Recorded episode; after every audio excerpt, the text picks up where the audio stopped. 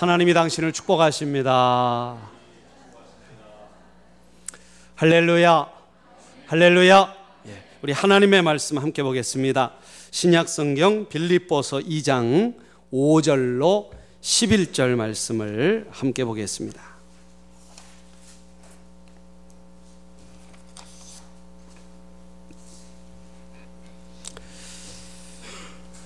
빌립보서 2장 5절로 11절. 자, 우리 5절부터 11절까지 교독하겠습니다.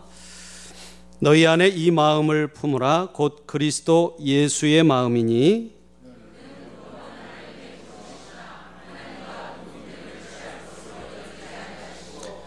오히려 자기를 비워 종의 형체를 가지사 사람들과 같이 되셨고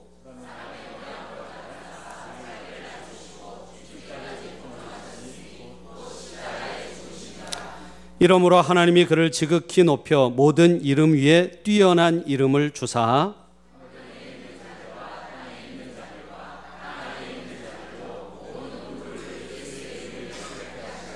우리 11절 함께 읽습니다. 모든 입으로 예수 그리스도를 주라 시인하여 하나님 아버지께 영광을 돌리게 하셨느니라. 아멘. 아, 오늘 아, 오늘은 제가 설교를 하지 않고 아, 오늘 귀한 목사님 한 분 모셔서 오늘 우리가 아, 말씀 듣기를 원합니다. 아, 오늘 설교해 주신 목사 설교해 주실 목사님은 신안산 교회를 담임하고 계신 김학수 목사님이신데요. 아, 오래 전부터 아, 아, 제가 참 좋아하고 존경해서 오랫동안 교제를 해왔던 목사님이십니다. 아, 부흥회도 많이 다니시고 또 아, 우리 그 저희가 아, 우리 교회가 1월 아, 달에 우리가 빠야 필리핀 빠야타스를 다녀왔잖아요. 예, 그래서 저희 교회보다 훨씬 일찍부터 동일한 곳에서 선교 사역을 빠야타스에서 선교 사역을 오래 해 오셨어요. 그래서 오늘 예, 이 빌립보서 말씀을 가지고 우리 선교에 대한 경험과 또 귀한 말씀들 또 체험들을 오늘 우리와 함께 좀 나누기를 원합니다. 오늘 목사님 나오실 때 여러분 아, 박수로 환영해 주시고 아, 말씀에 귀한 은혜 받으시기를 바랍니다.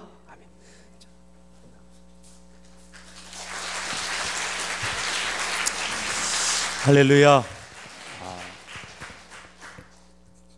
이렇게 반갑게 맞아주셔서 너무너무 감사하고요. 만나게 돼서 굉장히 반갑습니다. 반갑습니다. 네. 우리 다시 한번 서로 인사할까요? 인사할 때 어떻게 하냐면 옆에 사람 쳐다보고 당신을 보면 밥맛이 납니다. 시작. 아, 할렐루야. 아유, 굉장히 중요한 말씀이에요. 어, 옆에 사람 쳐다보세요. 진짜 밥맛 나나 안 나나. 그런데 더 중요한 것은 그 옆에 사람이 내 얼굴 보고 밥맛이 나는 삶을 내가 살아야지. 아멘. 다른 사람 쳐다보고 야 나는 너 때문에 밥만 난다라고 하는 것도 중요하지만 내가 성도들의 얼굴 성도들이 나를 볼 때 예수님 얼굴 본 것처럼 그렇게 밥만 나게 하는 삶을 살았으면 좋겠어요. 제가 충청도 사람입니다. 그렇게 하니까 여러분 벌써 보시기에 아 어쩐지 멍청하게 생겨서 이런 표정으로 쳐다보시는 것 같은데 옛날 시골 충청도에 한 이발소에 이발소에 한번 기억 떠올려 보세요. 지금 이발소라는 것도 없어졌는데 이발소에 저 서양 스님으로 보이는 사람하고 그 이발사하고 막 싸움이 붙었습니다. 서양 스님하고 이발사 주인하고 뭔 일인지 막 멱살 잡고 막 뭐 뭐 뭐, 뭐, 알아듣지도 못하는 영어로 막뭐 살라 살라 살라 살라 하고 충청도 사람은 뭐 충청도 사투리로 아유 왜 그려 이 사람아 이렇게 하면서 그 배경이 어떤가 봤더니 한 시간 전으로 들어가요. 한 시간 전에 그 충청도에서 허름한 이발소에 이발사가 열심히 머리를 누구 손님이 있어 깎아주고 있는데 저 뒤에 이제 출입문이 열리는 거예요. 빼꼼 문을 열고 그 서양 사람이 외국 사람이 이렇게 들여다보는 거예요. 딱 들여다보니까 이 충청도 이발사가 어서 오십시오 하고 인사를 했어요. 그 충청도 말로 인사를 했겠지요? 어떻게 인사할까? 오셨습니까? 이렇게 해요? 어, 그럼 오셨슈? 에 비슷하게 했어요. 왜냐면 왔슈? 충청도 말로 왔슈? 이 말하면서 손님이 왔으니까 이 와시우라는 말은 어서 오십시오 그런 말이에요. 근데 이 미국 사람이 딱 들어보니까 와시우 하니까 어서 오십시오라고 듣지 않고 뭐라고 들려요? 와시우 들리는 거야. 야 이거 시골 촌놈이 영어도 다 할 줄 아네. 와시우가 무슨 말이냐면 너는 어디 쳐다보고 있느냐 그런 말이야 이게. 아니 대뜸 보자마자 왜 나를 어디를 보느냐고 물어보지? 그러니까 이, 이 서양 사람이 옛날 이발소 딱 보니까 전면에 뭐가 이렇게 걸려 있어요? 어, 나는 지금 거울을 쳐다보고 있다라고 말하는 거예요. 근데 그 사람이 거울이라고 말하라고 영어로 말했겠죠? 뭐 mirror, 네, mirror가 영어입니다. 유리, 거울이에요. 그러니까 이, 이 주인이 왜 난데없이 보자마자 나에게 어딜 쳐다보느냐라고 물을까 해서 이 주인한테 아 나는 거울을 본다라고 하는 말을 mirror 딱 그랬어요. 그러니까 이제 충청도 이발사는 아 이놈이 머리를 홀딱 미르라고 하는 모양이구나. 이때는 이제 더 생생하게 머리라고 만들지. 아, 이 대가리를 다 미르라고 하는 모양이구나. 그래서 딱 앉자마자 물어도 보지 않고 그냥 싹 발을 시켜놨어요. 스님처럼. 그러니까 미국 사람이 이렇게 앉아서 졸다 보니까 자기가 모르는 사람이 앉아있네. 얼굴 싹 밀고. 그러니까 막 멱살을 잡고 너 이 녀석 누가 머리를 깎으라 했네. 서로 이제 다툼이 일어나는 거예요. 왜 그러냐면 서로 분명히 어서 오십시오라고 하는 인사를 그 미국 사람은 뭘 쳐다보느냐라고 듣고서 거울 본다고 이야기했고 거울을 본다라고 한 이야기를 대가리를 밀으라고 하는 소리를 알아듣고 머리를 밀어놓으니까 그걸 웃지 못할 광경이 벌어진 거예요. 요즘 그 대통령을 둘러싸고 어, 백성들이 불평 어린 불만이 뭐냐면 소통이 잘 되지 않는다라고 하는 말을 합니다. 지난번 대통령 때도 그랬고 그리고 요즘은 보니까 이 소통이라고 하는 말이 굉장히 많이 유행하듯 번져서 텔레비전에도 보면 소통 전문가 이런 사람도 있더라고요. 그래가지고 이 소통이라는 걸 굉장히 중요하게 여깁니다. 우리는 하나님과 소통하는 사람들입니다. 아멘 하셔야 됩니다. 하나님이 우리에게 사랑하는 아들아, 너 이렇게 이렇게 했으면 좋겠다라고 말씀하시는데 나는 하나님의 말씀과 전혀 상관없이 대답한다라고 하면 하나님과 아까 그 서양 이발, 서양의 그 청년과 충청도 이발사 같은 꼴이지요. 지금 이 한 시간 김 목사가 와서 여러분들에게 말씀을 전하는데 저와 여러분이 서로 소통하는 시간이 되어야 될 줄로 믿습니다. 강단에 서 있는 김 목사는 전하고 싶은 말씀을 전하는데 제가 여러분 안녕하십시오 안녕하십니까 하는데 밀어 그랬더니 이제 골치 아픈 거지요. 하나님이 우리에게 주시는 이 한 시간에 주시는 동일한 감동을 우리가 함께 짧은 시간이지만 저와 여러분이 소통하여 주님이 우리에게 주시는 놀라운 은혜와 축복이 차고 넘치는 귀한 시간이 되기를 바랍니다. 할렐루야. 아, 연약한 종을 귀한 강단에 말씀을 전할 수 있도록 기회를 주신 우리 오덕준 목사님과 우리 교회의 모든 성도들에게 감사드립니다. 오래전부터 교제해온 우리 목사님은 저참 좋은 인상으로 제가 지금까지 오 목사님과 교제하면서 잊혀지지 않는 모습이 하나 있어서 소개하려고 합니다. 벌써 여러 해 전인데 오 목사님의 장인어른 되시는 분이 강풍일 목사님이라고 저와도 굉장히 가깝게 저희 같은 지방에서 많은 가르침을 주는 선배 목사님인데 우리 교단의 총회장에 입후보하셨다가 열심히 고군분투하셨지만 낙선하셨습니다. 그때 우리 오 목사님이 지금도 이렇게 젊고 이렇게 핸섬하고 이렇게 굉장히 인상이 좋은데 아멘 크게 오셔야 돼 이 대목에서 아, 이, 이 타이밍 잘 못 맞추면 목사님 시험 들어요. 어? 다시 할게. 지금도 이렇게 젊고 잘생기고 인상이 좋은 우리 목사님이 아, 그때는 훨씬 더 굉장히 더 젊고 더 훨씬 더 핸섬했었어요. 그런데 그, 그 강무사님이 총회장에 낙선하셨을 때 우리 오무사님이 그 우실 듯한 안타까운 표정으로 너무너무 안쓰러워하는 그 표정을 저는 잊을 수가 없어요. 이렇게 참 마음 따뜻한 오 목사님이 참 부족한 죄종을 귀한 강단에 이렇게 세우셔서 말씀을 전할 수 있는 기회를 주신 것 너무 감사합니다. 소개했듯이 사실은 저는 뭐 그렇게 큰 선교의 비전을 가지고 일하진 않지만 교제를 하다 보니까 지난해에도 우리 오 목사님 교회가 그 실로암 학교에 선교하러 다녀오셨다라고 하는 것 들었는데 저희 교회도 여러 해 전부터 교회가 그렇게 썩 큰 교회는 아니지만 저는 교회는 교회 밖을 위해서 존재한다라고 믿습니다. 교회는 철저하게 교회 밖을 위해서 존재한다. 교회가 우리 찬양 교회가 여기에 세워져 있는 것은 우리들끼리 우리끼리 재미있고 우리끼리 교제가 잘 되고 우리끼리 은혜를 나누고 우리끼리 축복하고 우리끼리 감사하는 것도 교회의 존재의 목적이지만 그건 만을 위한 것 아니라 어찌 보면 그보다 더 앞서서 찬양교회가 이곳에 있는 것은 이 지역의 교회 밖에 있는 죽어가는 영혼들을 살려내고 할렐루야 믿지 않는 사람들에게까지 거룩한 영향력을 행사할 수 있는 그리스도의 몸으로서의 역할을 감당하도록 교회가 세워졌다고 믿습니다. 그렇기 때문에 교회는 하나님의 명령을 따라서 교회 밖을 위해서 철저하게 수고하고 봉사하고 헌신하고 희생하고 기쁜 마음으로 그거 하라고 교회를 세웠다고 저는 그렇게 믿습니다. 그렇기 때문에 교회의 사이즈는 상관이 없이 교회가 할 수 있는 범위 내에서 예를 들어서 만약에 교회가 뭐 한 해에 한 100억쯤 쓸 수 있는 교회다라고 하면 그 100억 원의 범위 내에서 교회 밖을 위해서 철저하게 복음을 전하고 봉사하는 일에 희생해야 되고 교회가 만약에 한 해에 한 5천만 원밖에 쓸 수 없는 개척교회다라고 하면 그 5천만 원 범위 내에서 할 수 있는 교회 밖을 위해서 할 수 있는 일들을 찾아서 하는 것이 교회의 존재의 이유라고 믿습니다. 아멘. 그래서 거기에 확신을 가지고 있기 때문에 저희 교회에 제가 부임해 온 지 14년 됐는데 그게 썩 크지 않은 자그마한 개척교회 부임해 와가지고 교인들과 함께 교회의 존재 이유는 선교해야 됩니다. 교회 밖을 위해서 우리가 할 수 있는 최선을 다해서 일해야 됩니다. 라고 하는 것이 성도들 몇 명 되지 않는 성도들이 거기에 동의해 줘서 힘을 다해서 하려고 하고 그러다 이제 선교지에 갔어요. 제가 선교지로 가려고 하는 이유는 뭐냐라고 성도들이 처음에는 반대하는 사람도 있어요. 목사님, 우리 교회가 아직 할 일이 많고 우리 교회가 힘든데 굳이 선교지까지 갈 수, 가야 되겠습니까? 아니다. 선교지로 가야 되는 첫 번째 이유는 내가 여러분들에게 가르칠 수 있는 한계가 있기 때문이다. 강당에서 아무리 목사님이 전도와 선교와 희생과 봉사의 그러한 필요성을 강조한다 할지라도 현장에 한 번 가서 보는 것만 못하다. 한 번 가서 보면 마음이 트이게 됐어요. 할렐루야. 그래서 그 도전하는 마음을 주고 싶어서 그래서 저희는 여러 해 전부터 그 필리핀에 여러분들도 아마 올해 다녀오셨으니까 다녀오신 분들 알 거예요. 세상에 지금도 지구상에 그렇게 살고 있는 사람들이 있을까? 이 도저히 믿어지지 않는 일들이 눈앞에 그대로 보여지는데 마음이 턱하니 먹먹해지는 거예요. 어? 야, 우리는 정말 너무 감사하지 못하고 살았구나.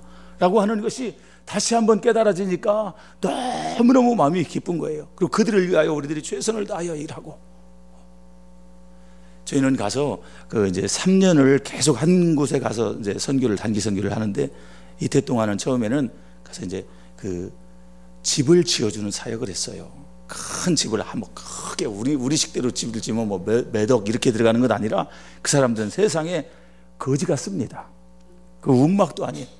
이런 뭐 어디서 이런, 이런 우리로 보면 이런 현수막 천 같은 것 갖다가 이렇게 위에다 이렇게 덧대서 비를 피하는 그런 집에 세상에 왜 이렇게 사람도 많이 나? 옛날에 우리 어른들 그런 것처럼 보통 한 집에 막 다섯 여섯씩 나요. 그 조그만한 두 평, 세 평 되는 공간에 그 많은 사람들이 그 안에서 밥 해 먹고 그 안에서 볼일 보고 어? 화장실 기가 막히지요. 그런데 그 선교사님한테 목사님 우리가 할 수 있는 범위를 정해주시면 우리가 기도하고 그 일을 하겠습니다. 했더니 그 목사님, 목사님, 그러면 집을 한 채 고쳐주십시오.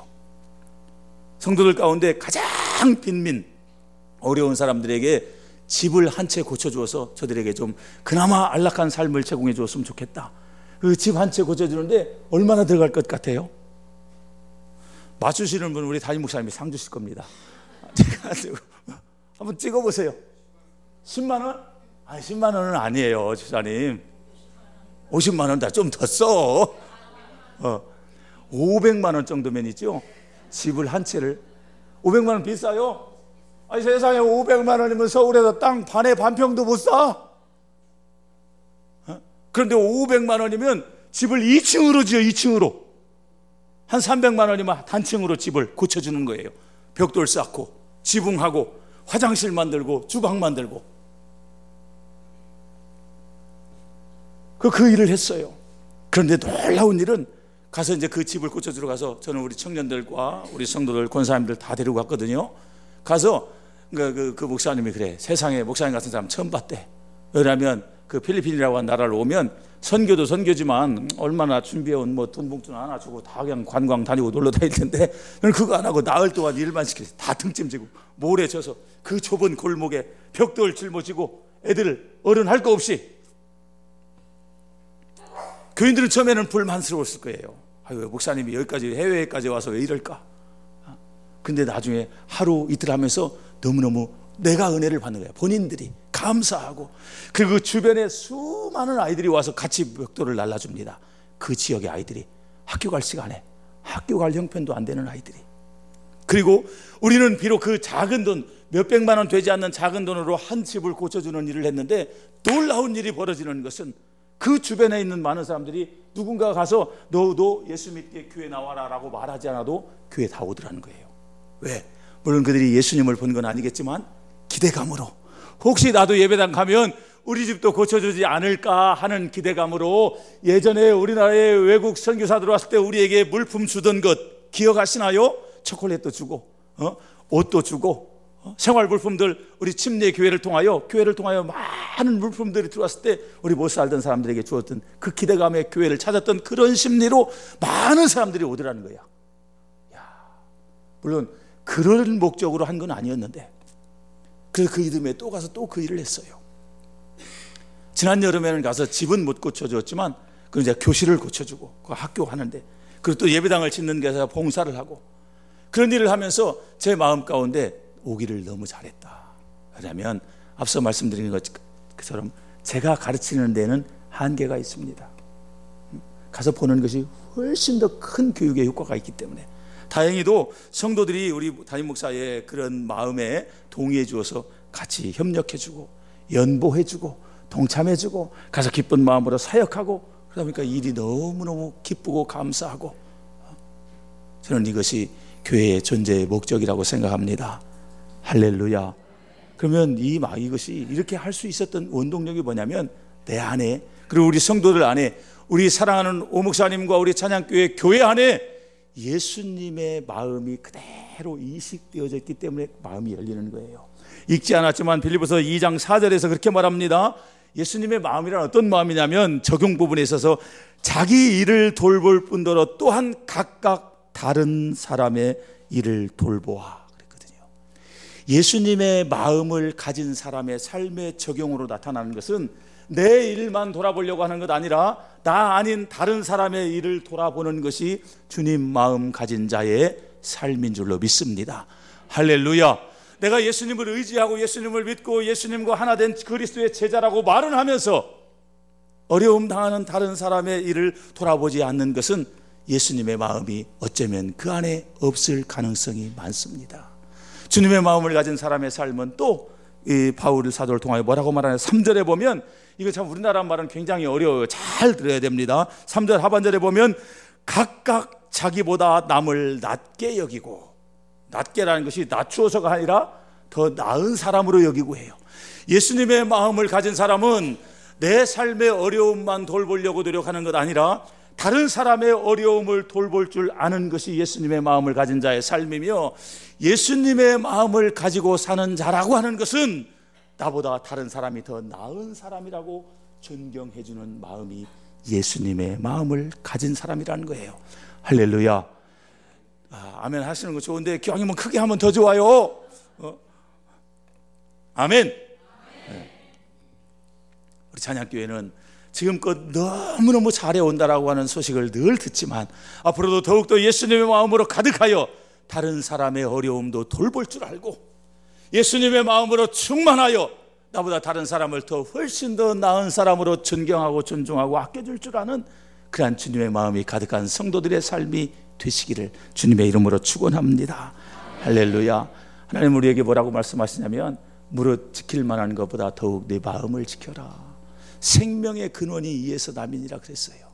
어떤 마음을 품고 사느냐에 따라서 살기도 하고 죽기도 하고 내 안에 무엇을 담아놓았느냐에 따라서 그 보는 관점도 달라지고 행동도 달라집니다. 내 안에 예수님이 담겨져 있으면 예수님의 모습으로 다른 사람을 보는 것이고 행동도 예수님의 모습이 나오지만 내 안에 도둑놈이 있으면 도둑놈의 말이 나오고 도둑놈의 시각이 나오고 도둑놈의 행동이 나오고 내 안에 사기치려고 하는 그 사기꾼의 마음이 가득하다라고 하면 다른 사람을 상대로 남의 것을 뺏으려고 하는 사기치려고 하는 마음만 나온다라는 거예요. 내 안에 무엇이 담겨져 있느냐에 따라서 내 인생을 인생의 성패가 달려 있다라고 해도 전혀 지나친 말이 아니라고 하는 사실을 기억하시고 우리 안에 주님의 마음으로 충만한 삶을 살아가는 우리 찬양교회 모든 성도들 되시기를 바랍니다. 할렐루야. 더 구체적으로 바울 사도를 통하여 우리에게 소개해 주는 그럼 예수님의 마음은 어떤 마음이냐라고 하는 것 우리가 함께 읽은 본문의 말씀의 세 가지를 소개하려고 합니다. 첫 번째는 주님의 마음은 종된 자의 마음입니다. 큰 소리로 해 보겠습니다. 종된 자의 마음. 종된 자의 마음.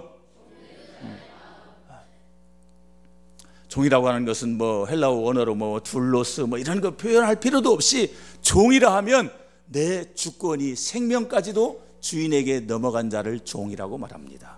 그런데 하나님은 예수님은 그는 근본 하나님의 본체시나 그랬거든요. 삼위 가운데 한 분이신 하나님이시란 말이에요, 예수님이. 그런데 예수님이 그 하나님의 자리를 버려두고 내려놓고 이 땅 위에 우리에게 오시는데 종으로 오셨다. 자기를 비워 종의 형체를 가져. 오늘 본문 7절에 보니까 자기를 비워, 자기를 비워. 여러분 비움의 신학을 아시지요? 만약에 이 안에 무엇인가 새로운 물을 담으려면 어떻게 해야 되죠? 예, 이 안에 담겨져 있는 걸 비워야 됩니다. 이 안에 담겨져 있는 것이 아까워서 반쯤만 만약에 부었다라고 하면 다른 더 좋은 것은 얼마큼밖에 못 붓죠? 한 밖에 못 부어요. 만약에 더 좋은 것을 이 안에 가득 채우기 위해서라면 선행되어지는 것이 반드시 먼저 이 안에 있는 것을 비워내는 것입니다. 예수님의 마음은 바로 자기를 비우는 것. 근본 하나님과 똑같은 삼위 가운데 성자 하나님이신 예수님이 그 하나님의 자리를 비워놓고 내려와서 가장 낮고 천한 사람의 모습, 종의 모습으로 이 땅에 오셨다라고 하는 것. 하나님은 오늘 우리에게 우리 찬양 교회와 사랑하는 성도들에게도 동일한 그 마음을 요구하십니다. 너 자신을 비워야 된다. 너 자신을 내려놓아야 된다. 너 자신을 비우는 일부터 시작해야 하나님의 역사를 네 안에 채울 수 있고 우리들 마음 가운데 그토록 원하는 축복의 역사도 나를 비우는 분량만큼 채울 수 있다라고 하나님 우리에게 말씀하십니다. 할렐루야. 이스라엘 백성들이 아브라함 때로부터 약속받은 가나안 복지 가나안 땅에 들어가기 위해서는 제일 먼저 해야 되는 일이 애굽에서 나오는 일이었습니다. 가나안 땅 하나님이 젖과 꿀이 흐르는 땅 아브라함 때부터 약속했어요. 그 땅을 주시겠다라고 그 가나안 복지에 들어가기 위해서 제일 먼저 해야 되는 것은 지금 내가 처해 있는 현실 애굽에서 애굽을 버리고 나오는 일이 제일 먼저 해야 되는 일. 우리가 하나님의 자녀로서 하나님의 자녀로서 그리스도의 제자로서 이 땅에 하나님의 뜻을 이루고 주님이 우리 찬양 교회와 여러분에게 맡기신 사명을 감당하기 위해서 주님의 마음을 가져야 되는데 내 자신의 고집과 내가 가진 선입견과 내가 가지고 있는 그 모든 인간적인 면들을 비우는 종된 자의 마음을 가지지 않는다라고 하면 주님의 마음으로 내 안에 채울 수가 없다라고 하는 사실을 잊어서는 안 됩니다. 할렐루야, 할렐루야. 우리가 모두가 다 종된 마음으로 예수님도 자기를 비워서 종으로 이 땅에 오셔서 우리에게 모범을 보이셨는데 우리는 예수님을 가리켜 대장이라고 말합니다. 우리 대장 예수 찬송은 그렇게 꿀떡같이 잘하는데 대장이라고 말을 하는데 대장님이 하는 대로 하나도 따라서 하지 않고 대장은 종된 자의 자리에서 가장 낮아져서 우리를 섬기고 우리에게 생명까지도 주시는데 대장으로 모시고 살아가는 쫄병된 우리들이 종이 아니라 주인 행세하려고 하고 예전에 내 안에 자아로 가득하고 예전에 내, 내 안에 고집과 독선과 인간적인 모습으로 가득하다라고 하면 과연 내가 예수님 닮은 사람인가? 내 안에 그리스도의 마음, 오늘 바울 사도를 통하여 너희 안에 이 마음을 가져라. 곧 그리스도 예수의 마음이니. 그런데 우리 안에 정말 예수님 마음이 있는지 심각하게 심각하게 자기 자신을 돌아봐야 된다는 거예요. 우리 사랑하는 우리 찬양교회 성도들은 너무너무 잘 아시겠지만 앞으로도 계속하여 예수님이 이 땅에 자신을 비워 종으로 오셔서 끝까지 종된 자의 마음 가지고 세상을 섬긴 것처럼 우리 주변에서부터 여러분이 만날 수 있는 영역에 있는 많은 사람에게 종된 자의 마음 자세로 사람들을 섬긴다라고 하면 분명히 이 나라 좋아질 겁니다. 할렐루야. 할렐루야. 두 번째로 주님이 오늘 우리에게 말씀하시는 너희 안에 예수님 마음 가져라는데 예수님의 마음은 자기를 낮추는 겸손한 마음입니다. 큰 소리로 해보겠습니다. 자기를 낮추는 겸손한 마음. 교회 안에 어, 제가 굉장히 젊어 보이죠? 아 감사해요. 아멘 예 해주신 분들은 분명히 복 받으실 거야. 어? 어, 제가 오 목사님하고 비슷한 연배예요. 뭐 제가 한 여러 살 더 더 먹었지만 어? 되게 아, 보기보다 늙어 보이는가? 아, 아, 신학교 신학교 4학년 마치는 마지막 방학 때 개척을 해서 무식하면 용감하다고 하죠. 어, 신학교 4학년 졸업하는 마지막 방학 때 조그만 한 20평 정도 남짓 되는 그 아파트 상가를 얻어서 제 아내 제가 그때 29살이고 우리 아내가 27살 제 아들이 어, 그때 아들이 하나 있었어요. 그 아들이 참 기가 막힌 이야기를 해드릴게요. 우리 아들 이름이 김찬양입니다. 아, 찬양. 찬양. 우리 아들이 찬양이에요. 근데 찬양교회 와서 이렇게 말씀을 전하니까 훨씬 더 감동스러워. 어? 그런데 어, 그러니까 우리 작은 아이가 이제 개척하는 그 자리에서 개척하면서 태어났어요. 근데 이제 그, 그 녀석이 커가면서 이제, 이제 찬송을 부르기 위해서 예수님 찬양, 예수님 찬양 찬송하니까 우리 작은 아이 딸내미 귀에는 걔지 오빠 이름 부르는 줄 알고 예수 김 찬양, 예수 김 찬양 그런 생각이 나는데 그 우리 찬양이 그 아들놈이 핏덩어리 때 이제 막 나서 돌이 채 되지 않은 몇 개월이나 됐을까 그 셋이서 가서 개척을 했어요. 그래서 올해로 만 23년 제가 이제 목양을 했습니다. 아, 보기에는 굉장히 어려 보이고 젊어 보이고 어립니다. 나이는 굉장히 어린데 목회를 너무 일찍 시작을 한 거죠. 신학교 졸업하면 그냥 저는 졸업하면 무조건 개척해야 되는 줄 알고 아, 29살 뭘 알겠어요.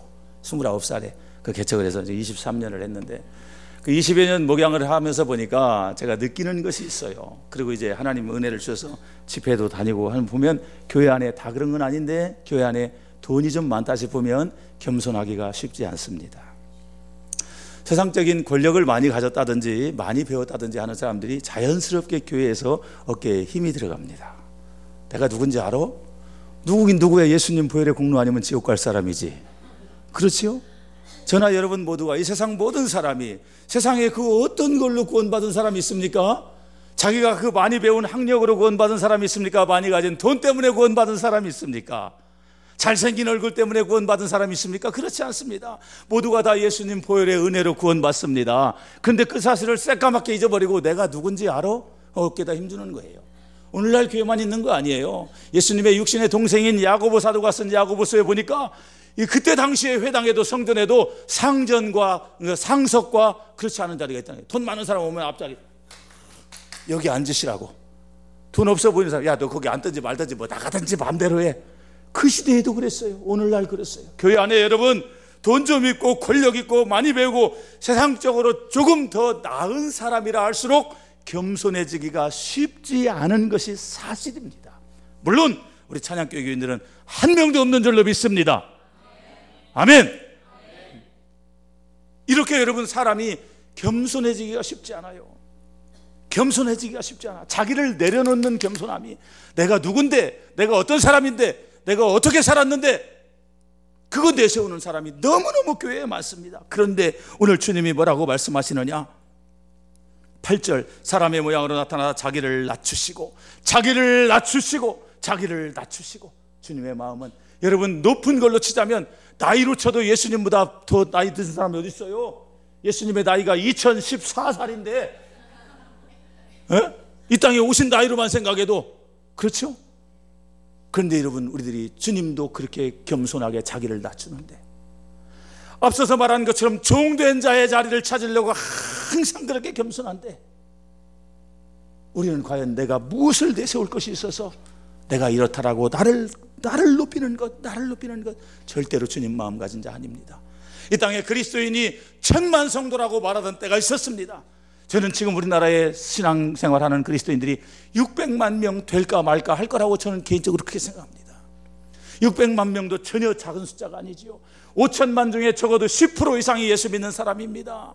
10명 가운데 한 사람이 예수 믿는 사람이라고 하면 오늘 주님이 우리에게 말씀하시는 그리스도의 마음을 가져 자기를 낮출 수 있는 겸손함, 다른 사람을 나보다 더 나은 사람으로 여겨주고 나를 낮출 수 있는 겸손한 마음을 가진 신실한 그리스도인들이 다 그렇게 살아간다라고 하면 절대로 이 나라가 이렇게까지 썩어 빠지지 않습니다. 근데 우리 사는 이 세상 어떻습니까? 심각할 정도입니다. 심각할 정도입니다. 자기를 낮추려고 하지 않기 때문에 그렇습니다. 인정받으려고 하고 심지어는 자기 자신이 예수님보다도 더 높아지려고 하는 거지요. 천국에 어떤 집사님이 왔답니다. 천국에 집사님이 왔으니까 예수님이 하늘 보좌에 앉아 계시다 말고 저 천국 문에 어떤 집사님 우리 아마 찬양교회 집사님 오셨나 봐. 김 집사님이 딱 오시니까 예수님이 막 보좌에서 벌떡 일어나서 막 가더니 막 안아주고 야 김 집사 야 너 수고했다. 너 교회에서 섬기는 동안 담임 목사님 도와서 열심히 충성하고 성도들에게 모범을 보이고 전도하고 희생하고 내가 너 이렇게 열심히 신앙생활하는 거 내가 볼 때마다 기분이 너무너무 좋았다. 그러면서 막 그 막 집사님을 막 안고 빨고 막 궁뎅이도 쳐주고 막 이렇게 칭찬하더라는 거예요. 그 한참 지났는데 또 장로님 한 분이 왔어. 장로님 한 분이 딱 아까처럼 또 마찬가지로 장로님 왔는데 탁막야 이 장로 너 이제 막 칭찬해주고 막 어느덧 한참 시간이 지났는데 목사님 한 분이 천국에 딱 들어온 거예요 천국문을. 근데 아까 집사님하고 장로님 왔을 때 그렇게 막 안고 빨아주고 뽀뽀하고 막 잘했다고 궁뎅이도 쳐주고 이렇게 칭찬해 주던 예수님이 이번에는 그 의자에서 일어날 생각도 안 하고 가만, 어, 김 목사 왔냐? 너 뭐 저기 앉든지 말든지. 그, 그 집사님 장로님이 얼마나 이거 요즘 애들 말로 얼마나 뻘쭘하겠어. 머쓱하고 민망하고 아니 예수님 왜 그러세요? 아까 우리 왔을 때는 막 이렇게 하시더니 저 목사님은 우리 담임 목사님으로 찬송도 잘하고 기도도 잘하고 설교도 잘하고 무엇도 잘하고 이렇게 얼마나 훌륭한 목사님인데 그 예수님이 그러시더래. 아이 저 자식들은 말이야 내 자리를 얼마나 호시탐탐 탐내는지 내가 만약에 딱 일어나기가 무섭게 지가 가서 여기 앉을 놈이야. 이거 제가 목사니까 목사로 비유해서 만약에 집사님이 그랬다라고 하면 집사님들 시험 들고 장로님이 그렇다면 장로님들 시험 드니까 목사한테 하는 거예요. 사실 우리가 똑같이 다르요 말로는 우리가 찬송가 지금 찬송은 몇 장인지 모르겠어요. 옛날 324장 주님 찾아오셨네 모시어 드리세 이런 찬송의 가사가 이런 거 나옵니다. 좋은 자리 드리고 주실 은혜 구하세 하나님 내가 주님에게 좋은 자리 드리겠습니다. 찬송은 참 잘해. 근데 우리가 기회만 다면 시간만 있으면 주님 자리 내가 앉으려고 하는 사람들이 너무너무 많습니다. 심각하게 생각해야 됩니다. 예수님의 마음은 나를 낮추는, 나를 낮추는 겸손한 마음이요.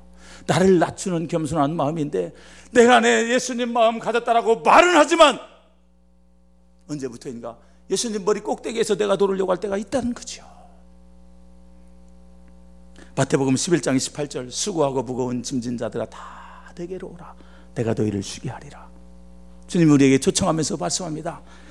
나는 마음이 온유하고 겸손하니 나의 멍에를 메고 내게 배워라. 주님에게 와서 쉼을 얻을 수 있는 자에게 하나님 말씀하는 거예요. 나는 겸손하다 예수님이. 나는 온유하고 겸손하니 너는 와서 나에게 온유와 겸손을 배우고 그리고 내가 너에게 주는 넉넉한 쉼을 얻어라 라고 말씀합니다 우리에게 주님은 겸손하라고 말씀합니다. 주님이 친히 만약에 예수님이 그대로 거드름을 피우고 만약에 예수님이 늘 높아지려고 야 이놈아 내가 누군지 알아? 내가 왕으로 왔잖아. 나를 대접해야지. 나를 높여주어야지. 나에게 이렇게 이렇게 해야지. 만약에 예수님이 그렇게 말씀하시면서 너는 그렇지만 자기를 낮추고 겸손해라 라고 한다면 아무도 안 따라갈 거예요. 아무도 안 따라갈 거예요. 네, 예수님이 친히 앞서서 숙달된 조교의 모습으로 우리들에게 온유하고 겸손한 모습을 보여주시며 종된 자의 자리를 찾고 자기를 끝까지 낮추는 겸손한 모습을 우리에게 보여주시며 우리에게 동일하게 말합니다. 너도 겸손해라. 겸손해라. 자기를 낮추는 마음이 예수님의 마음입니다. 할렐루야. 할렐루야. 마지막 한 가지 더 말씀드립니다. 주님의 마음은 죽기까지 복종하는 마음입니다. 다 같이 죽기까지 복종하는 마음. 오늘 본문의 말씀에 말씀하지요. 자기를 낮추시고 죽기까지 복종하셨으니 곧 십자가에 죽으심이라. 8절 말씀. 죽기까지 복종하는 거예요. 근데 이 말씀을 현실에 받게 우리들에게 만나면 손해를 보더라도 순종하는 마음. 큰 소리로 합니다. 손해를 보더라도 순종하는 마음. 인생을 살아보다 보면 판이 보입니다. 그렇지이 일을 내가 하면 나에게 이익이다, 손해라는 것이 이게 판단이 됩니다.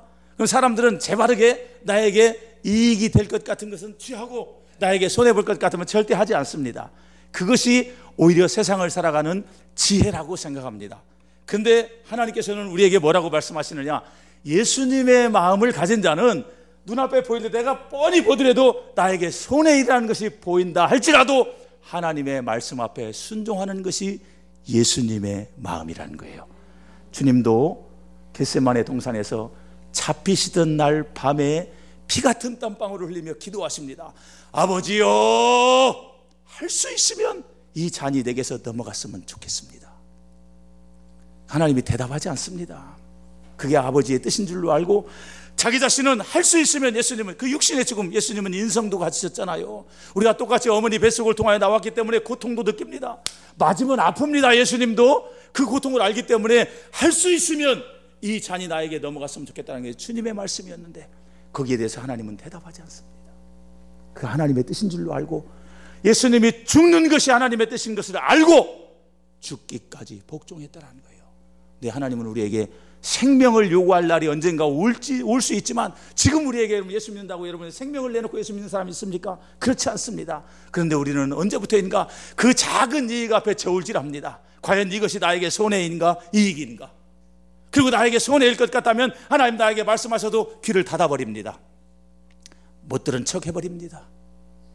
그러나 예수님의 마음이란 지금 내 눈에 뻔히 보여 이거 당연히 손해볼 것 같아 그래도 하나님이 나에게 명령하신다라고 하면 그 말씀대로 순종하는 것이 주님 마음 가진 자의 삶인 줄로 믿습니다.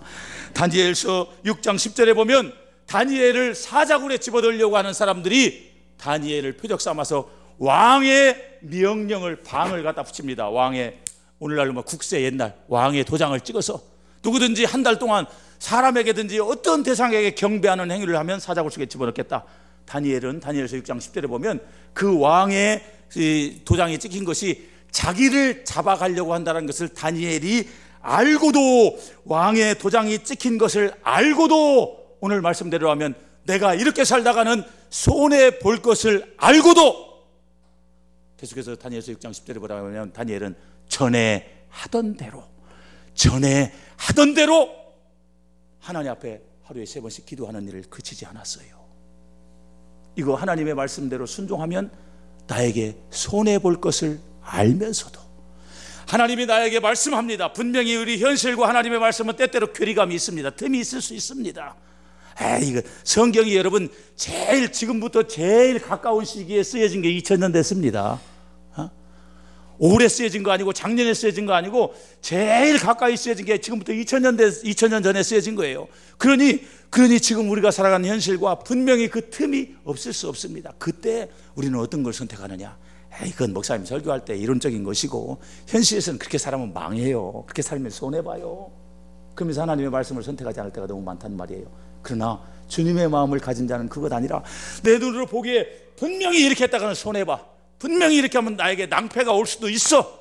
심지어 예수님처럼 죽을 수도 있어. 그렇다 할지라도 내가 손해 본다 할지라도 하나님의 말씀을 더 소중히 여기고 순종하는 마음이 예수님의 마음이에요. 다니엘의 마음이에요. 사도행전 20장 23절 24절 우리가 잘 나의 달려갈 길과 주 예수께 받은 사명 바울이 고백하는 그 대답 23절에 더 기가 막힌 말씀이 나옵니다. 내가 지금 예루살렘으로 들어가려고 하는데 예루살렘에 현수막 걸어놓고 바울 목사님 환영합니다. 축하합니다. 그런 환영 인파가 나오는 게 아니라 환란과 결박이 나를 기다린다 하나. 그 말씀이 23절 하반절에 먼저 나옵니다. 예루살렘에 가면 바울은 환란, 결박당하여 감옥에 간다는 건 바울은 알았어요. 그럼에도 불구하고 야 하나님 이거 피해서 가겠습니다. 그렇게 하지 않고 환란과 결박이 나를 기다린다고 하나 그가 굳건히 예루살렘 들어갑니다. 그렇지만 내가 달려갈 길 하나님께 받은 사명 그리스도의 복음을 전하는 일 그 일을 하기 위해서는 내가 죽는 한이 있어도 생명을 조금도 아까운 것으로 여기지 않고 예루살렘으로 가겠습니다. 이것이 예수님의 마음이에요. 손해가 눈앞에 뻔히 보입니다. 하나님의 말씀대로 살려고 하면 나에게 분명히 손해가 손해가 있을 수 있습니다. 그렇지만 하나님의 말씀대로 순종하는 것 이것이 예수님의 마음이에요. 설교를 이쯤 듣다 보면 여러분들 마음껏 아니 그럼 예수 믿는 사람은 봉이냐? 어? 예수 믿으면 맨날 손해 보고 종된 자의 자리 자기를 낮추는 겸손하고 어? 그리고 또 뭐라고 말했어요 마지막에 죽기까지 복종하라고 하면 이런 바보 같은 삶이 어디냐? 바보 같으지요, 바보 같으지요. 바보 같으지요. 그렇게 살았다가는 망할 것 같으지요. 그렇게 살았다가는 뒤처질 것 같으지요. 그러나 절대로 그렇지 않습니다. 하나님의 셈법은 전혀 그렇지 않습니다. 구절 말씀에 보면 그렇게 주님이 예수님이 종된 자의 자리, 겸손한 자의 자리, 복종하는 자의 자리 끝까지 그렇게 살았을 때 구절 이러므로 하나님이 그를 예수님이에요. 그를 지극히 높여 모든 이름 위에 뛰어난 이름을 주사 하늘에 있는 자들과 땅에 있는 자들과 땅 아래에 있는 자들로 모든 무릎을 예수의 이름에 꿇게 하시고 모든 입으로 예수 그리스도를 주라 시나여 하나님 아버지께 영광을 돌리게 하셨느니라. 여러분 인간적인 눈높이로 보면 종된 자의 자리를 가지고 살아가면 손해 볼 것 같아요. 요즘과 같이 이렇게 아주 약육강식 아주 치열한 경쟁 사회에서 자기 있는 것 만약에 내가 하나를 가졌으면 열을 가졌다고 뻥을 치고 그래도 살아남기 힘든 세상에 자기 가진 것까지도 다 내려놓고 자기를 낮추면 뒤처질 것 같아.